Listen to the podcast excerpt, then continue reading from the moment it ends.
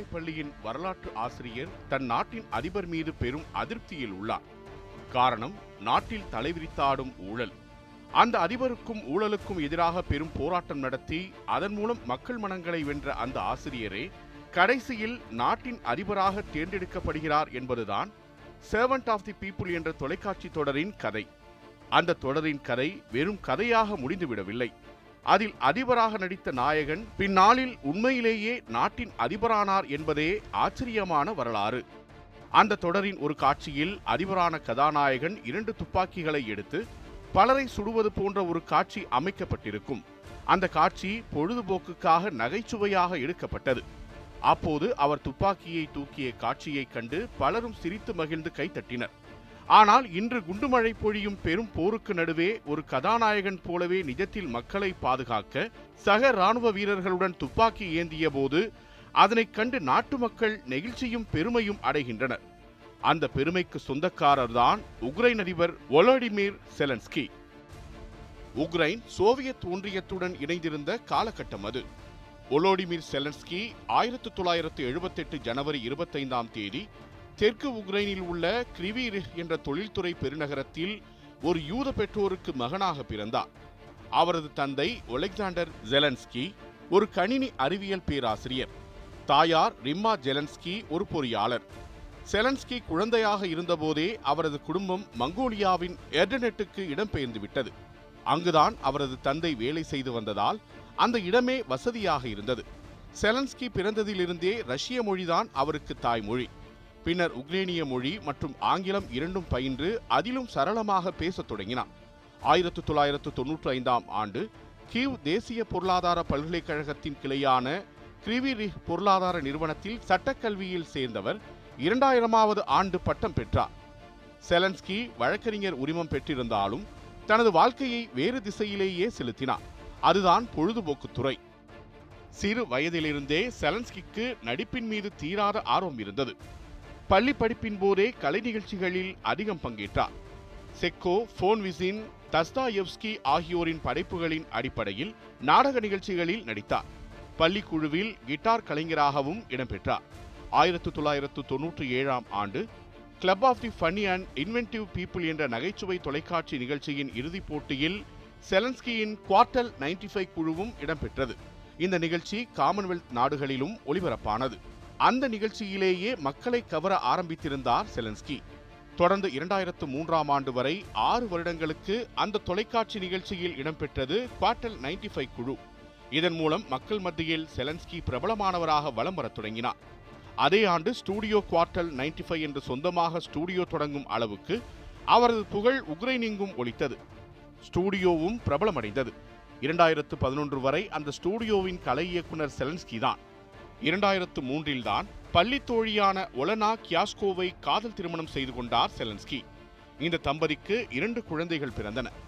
தொலைக்காட்சி நிகழ்ச்சியில் கில்லியாக இருந்தார் செலன்ஸ்கி. குறிப்பாக இரண்டாயிரத்து ஆறில் ஒளிபரப்பான டான்சிங் ஸ்டார் நிகழ்ச்சியில் பங்கு பெற்றார். இரண்டாயிரத்து எட்டில் வெளியான ஸ்வாட்டி சீரிஸின் முதல் ஆறு பாகங்களை தயாரித்தார். பொழுதுபோக்கு நிகழ்ச்சிகளின் நாயகனாக உருவெடுத்ததால் இரண்டாயிரத்து பதினொன்றில் உக்ரேனிய தொலைக்காட்சியில் இணைந்தார். ஓராண்டிலேயே அங்கிருந்து வெளியேறினார். பின்னர் செலன்ஸ்கியின் குவார்டல் 95 ஃபைவ் குழு உக்ரேனிய நெட்வொர்க் ஒன் பிளஸ் ஒன்னுடன் ஒரு ஒப்பந்தம் போட்டு கூட்டு சேர்ந்தது. செலன்ஸ்கி அரசியல்வாதியாக அச்சாரம் போட்டது அங்குதான். அங்கு பணியாற்றிக் கொண்டே சின்னத்திரையிலிருந்து வெள்ளித்திரையில் கால் பதித்தார். இதற்கு முன்பே இரண்டாயிரத்து ஒன்பது மற்றும் இரண்டாயிரத்து பத்தாம் ஆண்டுகளில் வெளியான love in the big city படத்தின் இரண்டு பாகங்களிலும் செலன்ஸ்கி நடித்திருந்தார். இரண்டுமே காமெடி படங்கள். ஆனால் இரண்டாயிரத்து பதினொன்றில் வெளியான ஆஃபீஸ் ரொமான்ஸ் அவர் டைம் திரைப்படம்தான் அவருக்கு ஒரு அடையாளத்தை கொடுத்தது. இரண்டாயிரத்து பன்னிரெண்டாம் ஆண்டு வெளியான ரிசப்ஸ்கி versus Napoleon eight first dates போன்ற படங்களில் நடித்தார். புகழின் உச்சிக்கு செல்லும் ஒருவருக்கு திடீரென மக்கள் மீது அக்கறை வருவது இயல்புதானே? அப்படித்தான் கலையை நோக்கி சென்று கொண்டிருந்த செலன்ஸ்கியின் பயணம் கொஞ்சம் கொஞ்சமாக அரசியலை நோக்கி திரும்பியது. மீண்டும் அவர் குவாட்டல் நைன்டி ஃபைவ் ஸ்டூடியோ பணிக்கு திரும்பினாலும் அவரை இறுக பற்றிய அரசியல் விடவில்லை. இந்த நிலையில்தான் அதிபர் விக்டர் யனுகோவிச் அரசுக்கு எதிராக மக்கள் போராட்டத்தில் ஈடுபட்டனர். அரசின் ஊழலும் தொழில் வர்த்தகத்தில் அரசின் தலையீடும் மக்களை கோபப்படுத்தியது. குறிப்பாக வீடுகளிலும் அலுவலகங்களிலும் திடீர் சோதனை போட்டு துன்புறுத்தியதால் அரசு நிர்வாகத்தை மக்கள் வெறுத்தனர். இதற்கு மேலாக ஒரு காரணம் இருந்தது. அது விக்டர் யனுகோவிச் ரஷ்யாவுக்கு ஆதரவாக செயல்பட்டதுதான். மேலும் ஐரோப்பிய ஒன்றியத்துடன் இணைவதற்கான முயற்சியில் இருந்தும் பின்வாங்கினார். இதன் தொடர்ச்சியாகவே இரண்டாயிரத்து பதினான்கு பிப்ரவரியில் அதிபர் விக்டர் யனுகோவிச் ஆட்சி கவிழ்க்கப்பட்டது. அந்த ஆண்டு ஜூன் மாதம் தொழிலதிபரான பெட்ரோ போரோஷென்கோ புதிய அதிபராக தேர்ந்தெடுக்கப்பட்டார்.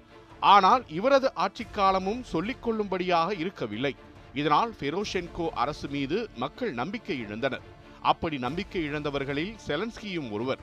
இரண்டாயிரத்து பதினான்கு ஆகஸ்ட் ஏழு அன்று ரஷ்ய கலைஞர்கள் உக்ரைனுக்குள் நுழைவதை தடை செய்யும் உக்ரைனின் கலாச்சார அமைச்சகத்தின் நோக்கத்தை எதிர்த்து பெரும் கோபத்துடன் தனது ஃபேஸ்புக் பக்கத்தில் பதிவிட்டார் செலன்ஸ்கி.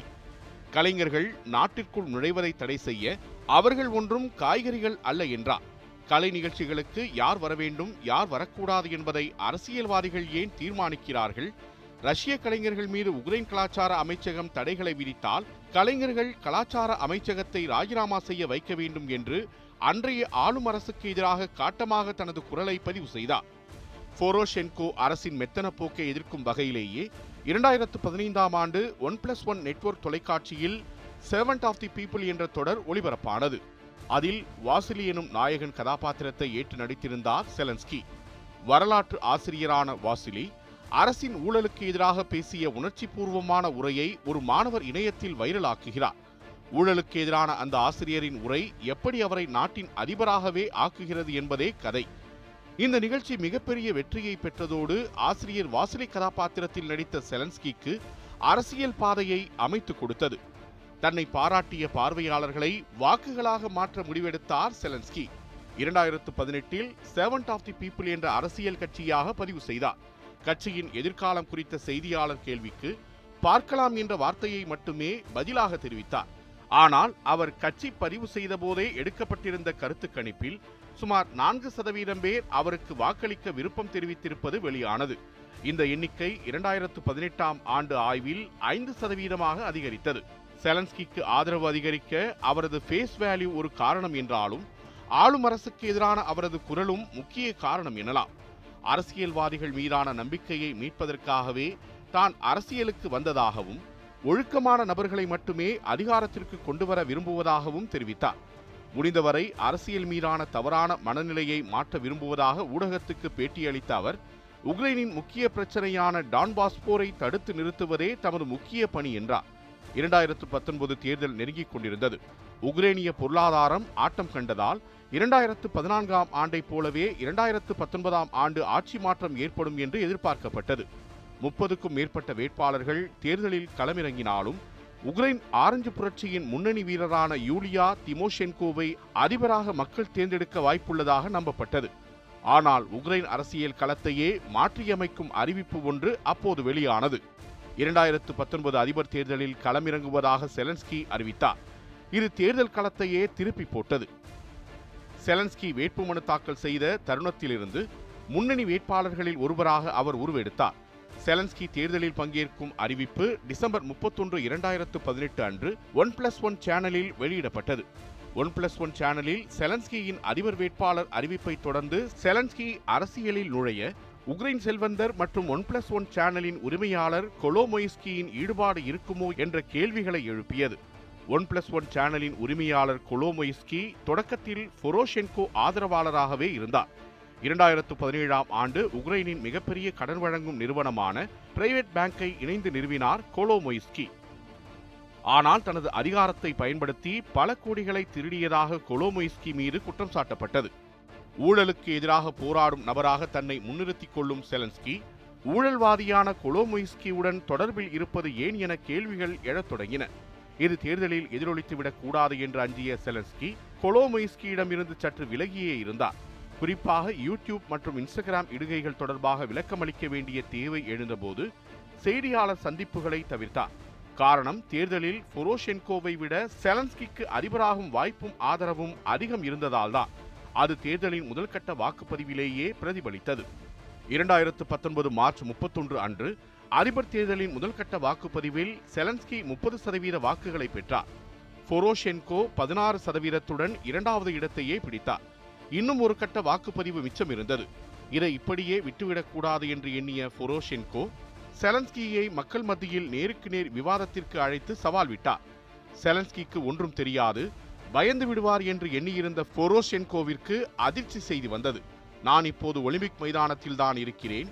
கிளம்பி வாருங்கள் விவாதிக்கலாம் என்று பொரோஷென்கோவிற்கு சவால் விடும் வீடியோ ஒன்றை வெளியிட்டார் செலன்ஸ்கி. அறிவித்தவாறு ஏப்ரல் பத்தொன்பதாம் தேதி பல்லாயிரக்கணக்கான மக்கள் சூழ இரு தலைவர்களுக்கு இடையே முதற்கட்ட விவாதம் நடந்தது. இரண்டாவது விவாதத்தில் செலன்ஸ்கி பங்கேற்கவில்லை. முதல் விவாதத்தில் செலன்ஸ்கி பேசிய பேச்சு உக்ரைனிய மக்களை முழுவதும் கவர்ந்தது என்று கூற முடியாது என்றாலும் அவருக்கான ஆதரவை மேலும் அதிகரித்திருந்தது. சுமார் 73% மூன்று சதவீத வாக்குகளை பெற்று உக்ரைன் அதிபராக தேர்வானார் செலன்ஸ்கி. எந்த அரசியல் பின்புலமும் இல்லாமல் தொலைக்காட்சி பிரபலம் ஒருவர் ஊழல் எதிர்ப்பு கொள்கையை முன்வைத்து அதிபரானதை உலகமே வியந்து பார்த்தது. உக்ரைன் அதிபராக தேர்ந்தெடுக்கப்பட்ட ஜெலன்ஸ்கி ரஷ்ய அதிபர் புட்டினால் முதல் சவாலை எதிர்கொண்டார். போரினால் பாதிக்கப்பட்ட கிழக்கு உக்ரைன் பகுதிகளில் உள்ள உக்ரேனிய மக்களுக்கு ரஷ்ய பாஸ்போர்ட்டுகளை வழங்குவதாக அறிவித்தார் புட்டின். ஜெலன்ஸ்கி அதை கேலி செய்யும் வகையில் ரஷ்யர்கள் மற்றும் ரஷ்யாவின் சர்வாதிகார ஊழல் ஆட்சியால் பாதிக்கப்படுபவர்களுக்கு உக்ரைனிய குடியுரிமை வழங்கப்படும் என தனது ஃபேஸ்புக் பதிவு மூலம் பதிலளித்தார். இரண்டாயிரத்து பத்தொன்பது மே இருபது அன்று ஜெலன்ஸ்கி அதிபராக பதவியேற்றார். தேசிய ஒற்றுமைக்கு அழைப்பு விடுக்கவும் நாடாளுமன்றம் கலைக்கப்பட்டதை அறிவிக்கவும் ரஷ்ய மற்றும் உக்ரேனிய மொழிகள் கலந்து தொடக்க உரையாற்றினார். நாடாளுமன்றத்தில் உறுப்பினர்களே இல்லாத ஒரு அரசியல் கட்சியைச் சேர்ந்த ஜெலன்ஸ்கி அதிபராக தேர்வான நிலையில் அதிரடியாக நாடாளுமன்றத்தை கலைத்து உத்தரவிட்டார்.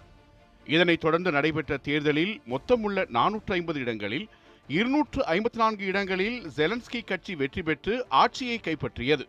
ஜெலன்ஸ்கிக்கும் அவரது தேர்தல் பிரச்சாரத்திற்கும் உதவியது. ஊழல் குற்றச்சாட்டில் சிக்கிய கோலோமொய்ஸ்கி என்றாலும் அரசால் அவருக்கு எந்தவித சிறப்பு சலுகைகளும் வழங்கப்பட மாட்டாது என்று பகிரங்கமாக அறிவித்தார் ஜெலன்ஸ்கி. திரைக்கு பின்னால் இருந்து ஜெலன்ஸ்கியை இயக்கும் நபராக செயல்பட மாட்டேன் என்று ஊடக பேட்டியில் தெரிவித்தார் கோலோமொய்ஸ்கி. அதோடு ஊழல் குற்றச்சாட்டு முடிந்தது என்று நினைத்த நேரத்தில்தான் இரண்டாயிரத்து பத்தொன்பது செப்டம்பரில் வேறொரு பிரச்சனை உண்டானது.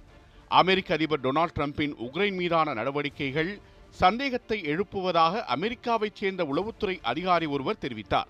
ட்ரம்பின் தனிப்பட்ட வழக்கறிஞர் முன்னாள் நியூயார்க் நகர மேயர் ருடால்ஃப் கியூலியானி மற்றும் உக்ரைன் வழக்கறிஞர் ஜெனரல் யூரி லுட்சென்கோ ஆகியோருக்கு இடையேயான தொடர்புகள் வெளிவரத் தொடங்கின. இவை அனைத்தும் ஜெலன்ஸ்கியின் பதவியேற்புக்கு முன்னதாகவே நடந்தன. இது அமெரிக்க உள்ளரசியல் விவகாரமாக இருப்பதால் அமெரிக்காவின் ஜியூலியானி சந்திப்பை நிராகரித்தது ஜெலன்ஸ்கி அரசு. ஆனால் ட்ரம்ப் அதனை விடுவதாக இல்லை. ஒபாமா ஆட்சி காலத்தில் துணை அதிபராக இருந்த ஜோ பைடன் தனது அதிகாரத்தை பயன்படுத்தி தனது மகன் பணியாற்றிய உக்ரேனிய எரிசக்தி நிறுவனமான பரிஸ்மா ஹோல்டிங்ஸுக்கு சாதகமாக நடந்து கொண்டதாகவும் இது குறித்து விசாரணை நடத்தாதவரை உக்ரைனுக்கு ராணுவ உதவி வழங்கப்படாது என ட்ரம்ப் முடிவெடுத்ததாக அமெரிக்க உளவுத்துறை அதிகாரி ஒருவர் ஜெலன்ஸ்கியிடம் தெரிவித்தார். இந்த நிலையில்தான் டிரம்புக்கு சவால் விடுத்த பைடன் ஜனநாயக கட்சியின் அதிபர் வேட்பாளராக அறிவிக்கப்பட்டார். ஜெலன்ஸ்கியை தொலைபேசியில் தொடர்பு கொண்ட ட்ரம்ப் பைடன் குடும்பத்தின் மீதான விசாரணை பற்றி பேசினார். ஜெலன்ஸ்கி புரிஸ்மா விஷயத்தை விசாரிப்பதாக ட்ரம்பிற்கு உறுதியளித்து உக்ரைனின் வக்கீல் ஜெனரல் யூரி லுட்சென்கோவை பதவி நீக்கம் செய்தார். அந்த நேரத்திலும் கிட்டத்தட்ட முன்னூறு கோடி மதிப்பிலான அமெரிக்க ராணுவ நிதியுதவி உக்ரைனுக்கு வழங்கப்படாமலேயே இருந்தது. இது ஒருபுறம் இருக்க மறுபுறம் அமெரிக்க சட்ட வல்லுநர்கள் டொனால்ட் ட்ரம்ப் ஜெலன்ஸ்கி உடனான அழைப்பின் விவரங்களை சேகரிக்க தொடங்கினர் அந்த தொலைபேசி அழைப்பும் ஜெலன்ஸ்கிக்கு அழுத்தம் கொடுக்க ட்ரம்ப் செய்த முயற்சியும் இரண்டாயிரத்து பத்தொன்பது செப்டம்பரில் அமெரிக்க அதிபர் ட்ரம்ப் மீதான விசாரணைக்கு அடிப்படையாக அமைந்தது. தேசிய பாதுகாப்பு ஊழியர்களான சில ரஷ்யா மற்றும் உக்ரைன் நிபுணர்கள் மீது பழி போட்டு அவர்களை நீக்கி தனது ஆட்சியை மீண்டும் தக்க வைத்துக் கொண்டார் ட்ரம்ப். இந்த பெரும் பிரச்சனையை முடித்து வைத்த பின்னர் உலகையே உலுக்கிய மற்றொரு பூதாகார பிரச்சனை உக்ரைனையும் வாட்டி வதைத்தது. அதுதான் கொரோனா தொற்று பரவல். உலகெங்கிலும் உள்ள நாடுகளைப் போலவே உக்ரைனிலும் கொரோனாவால் மக்களின் தினசரி வாழ்க்கை பாதிப்படைந்தது. கொரோனாவை கட்டுப்படுத்துவதற்காக வடிவமைக்கப்பட்ட ஒரு தேசிய உத்தியை ஜெலன்ஸ்கி வடிவமைத்தார். ஆனால் உள்ளூர் அரசியல்வாதிகள் அதனை எதிர்த்தனர். வணிக வளாகங்களை மூடுதல் உள்ளிட்ட லாக்டவுன் நடவடிக்கைகளை அவர்கள் ஏற்க மறுத்தனர். ஜெலன்ஸ்கிக்கும் மேயர்களுக்கும் இடையேயான இந்த மோதல் போக்கு அக்டோபர் இரண்டாயிரத்து இருபதில் நடைபெற்ற உள்ளாட்சித் தேர்தலில் எதிரொலித்தது. ஜெலன்ஸ்கியின் செர்வன்ட் ஆஃப் தி பீப்புள் உள்ளிட்ட தேசிய கட்சிகள் தேர்தலில் கணிசமான இடங்களை பெறுவதற்கே திணறின. கிழக்கு உக்ரைன் டான்பாஸில் அரசுக்கு எதிரான கிளர்ச்சியில் ஈடுபட்டுள்ள ரஷ்ய ஆதரவு குழுவை கட்டுப்படுத்தும் சட்டம் இயற்றுவதன் மூலம் இழந்த அரசியல் செல்வாக்கை மீட்க முயன்றார். இது அமெரிக்கா ஐரோப்பா உள்ளிட்ட மேற்கத்திய நாடுகளுக்கு ஆதரவாகவும் ரஷ்யாவிற்கு எதிரானதாகவும் இருந்ததால் ரஷ்யாவுக்கு ஆத்திரமூட்டியது. இதற்கிடையே ஐரோப்பிய ஒன்றியத்தில் இணைய விரும்புவதையும் ஜெலன்ஸ்கி வெளியிட்டார். அவ்வளவுதான். இரண்டாயிரத்தி இருபத்தோராம் ஆண்டின் இறுதியில் உக்ரைனுடனான எல்லைப் பகுதியில் ரஷ்யா தனது ராணுவத்தை குவிக்கத் தொடங்கியது.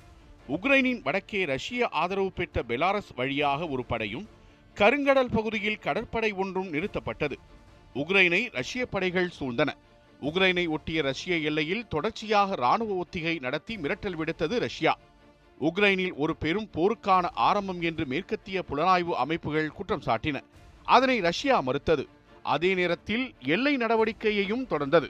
உக்ரைன் மீதான தாக்குதல் தொடங்கும் இறுதி நிமிடம் வரை போர் வேண்டாம் என்றே வேண்டினார் ஜெலன்ஸ்கி உலக நாடுகளிடம் போர் தொடங்கப் போவதில்லை என உறுதியளித்துவிட்டு இரண்டாயிரத்தி இருபத்தி இரண்டு பிப்ரவரி இருபத்தி நான்கு அன்று அதிகாலையில் போரை தொடங்கினார் புட்டின். நூற்றுக்கும் மேற்பட்ட ரஷ்ய ஏவுகணைகள் உக்ரைன் மீது குண்டுமழை பொழிந்து வருகின்றன. உக்ரைனில் உள்ள கிளர்ச்சியாளர்களும் ரஷ்யாவுடன் இணைந்து தாக்குதலில் ஈடுபடத் தொடங்கினர். ஆனால் எதற்கும் அஞ்சவில்லை ஜெலன்ஸ்கி.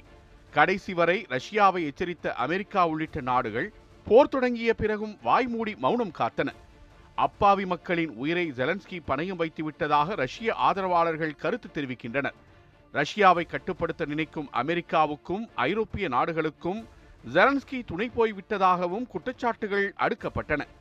மேற்குலக நாடுகள் உதவும் என்கிற நினைப்பில் ரஷ்யாவை எதிர்க்கும் உக்ரைன் கையறு நிலையில் இருக்கிறது. ரஷ்யாவை விட பல மடங்கு படைபலத்தில் குறைந்த நாடு உக்ரைன். ஆனாலும் ரஷ்யாவை எதிர்க்கிறது. இதன் பின்னணியில் அமெரிக்காவோ அல்லது ஐரோப்பிய ஒன்றியமோ கூட இருக்கலாம். பிற நாடுகளை தூண்டிவிட்டு குளிர்காய்கிற அமெரிக்காவின் போக்கால் ஆபத்தில் சிக்கியிருக்கிறது உக்ரைன். உண்மையில் வேறு யாராவதாக இருந்திருந்தால் தப்பித்தோம் பிழைத்தோம் என ஓடியிருக்கக்கூடும். மாறாக ஜெலன்ஸ்கி தப்பி ஓடவில்லை. சண்டை போட ஆயுதங்கள் கேட்டார். சக அமைச்சர்களுடன் வீதியில் இறங்கி மக்களை சந்தித்து தைரியம் ஊட்டினார் ஐரோப்பிய ஒன்றியத்தில் இணையும் முயற்சியை கடைசி வரை கைவிடவில்லை. அது தொடர்பான ஒப்பந்தத்தில் கையெழுத்திட்ட புகைப்படங்கள் வெளியாகின.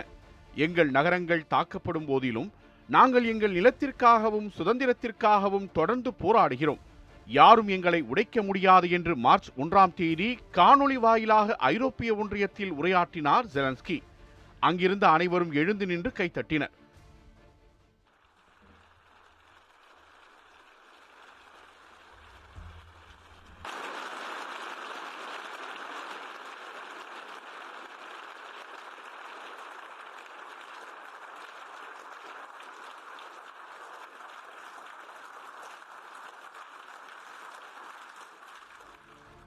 ரஷ்ய தாக்குதலால் பாதிக்கப்பட்ட உக்ரைனின் தைரியமான உறுதியான போர்த்தலைவராக ஜெலன்ஸ்கி மாறுவதாக தோன்றினாலும் மேற்கிற்கும் கிழக்கிற்கும் இடையேயான சூழ்ச்சி வலையிலிருந்து தப்பித்து நாட்டு மக்களை காப்பாரா என்பதே தற்போது இருக்கும் ஒரே கேள்வி.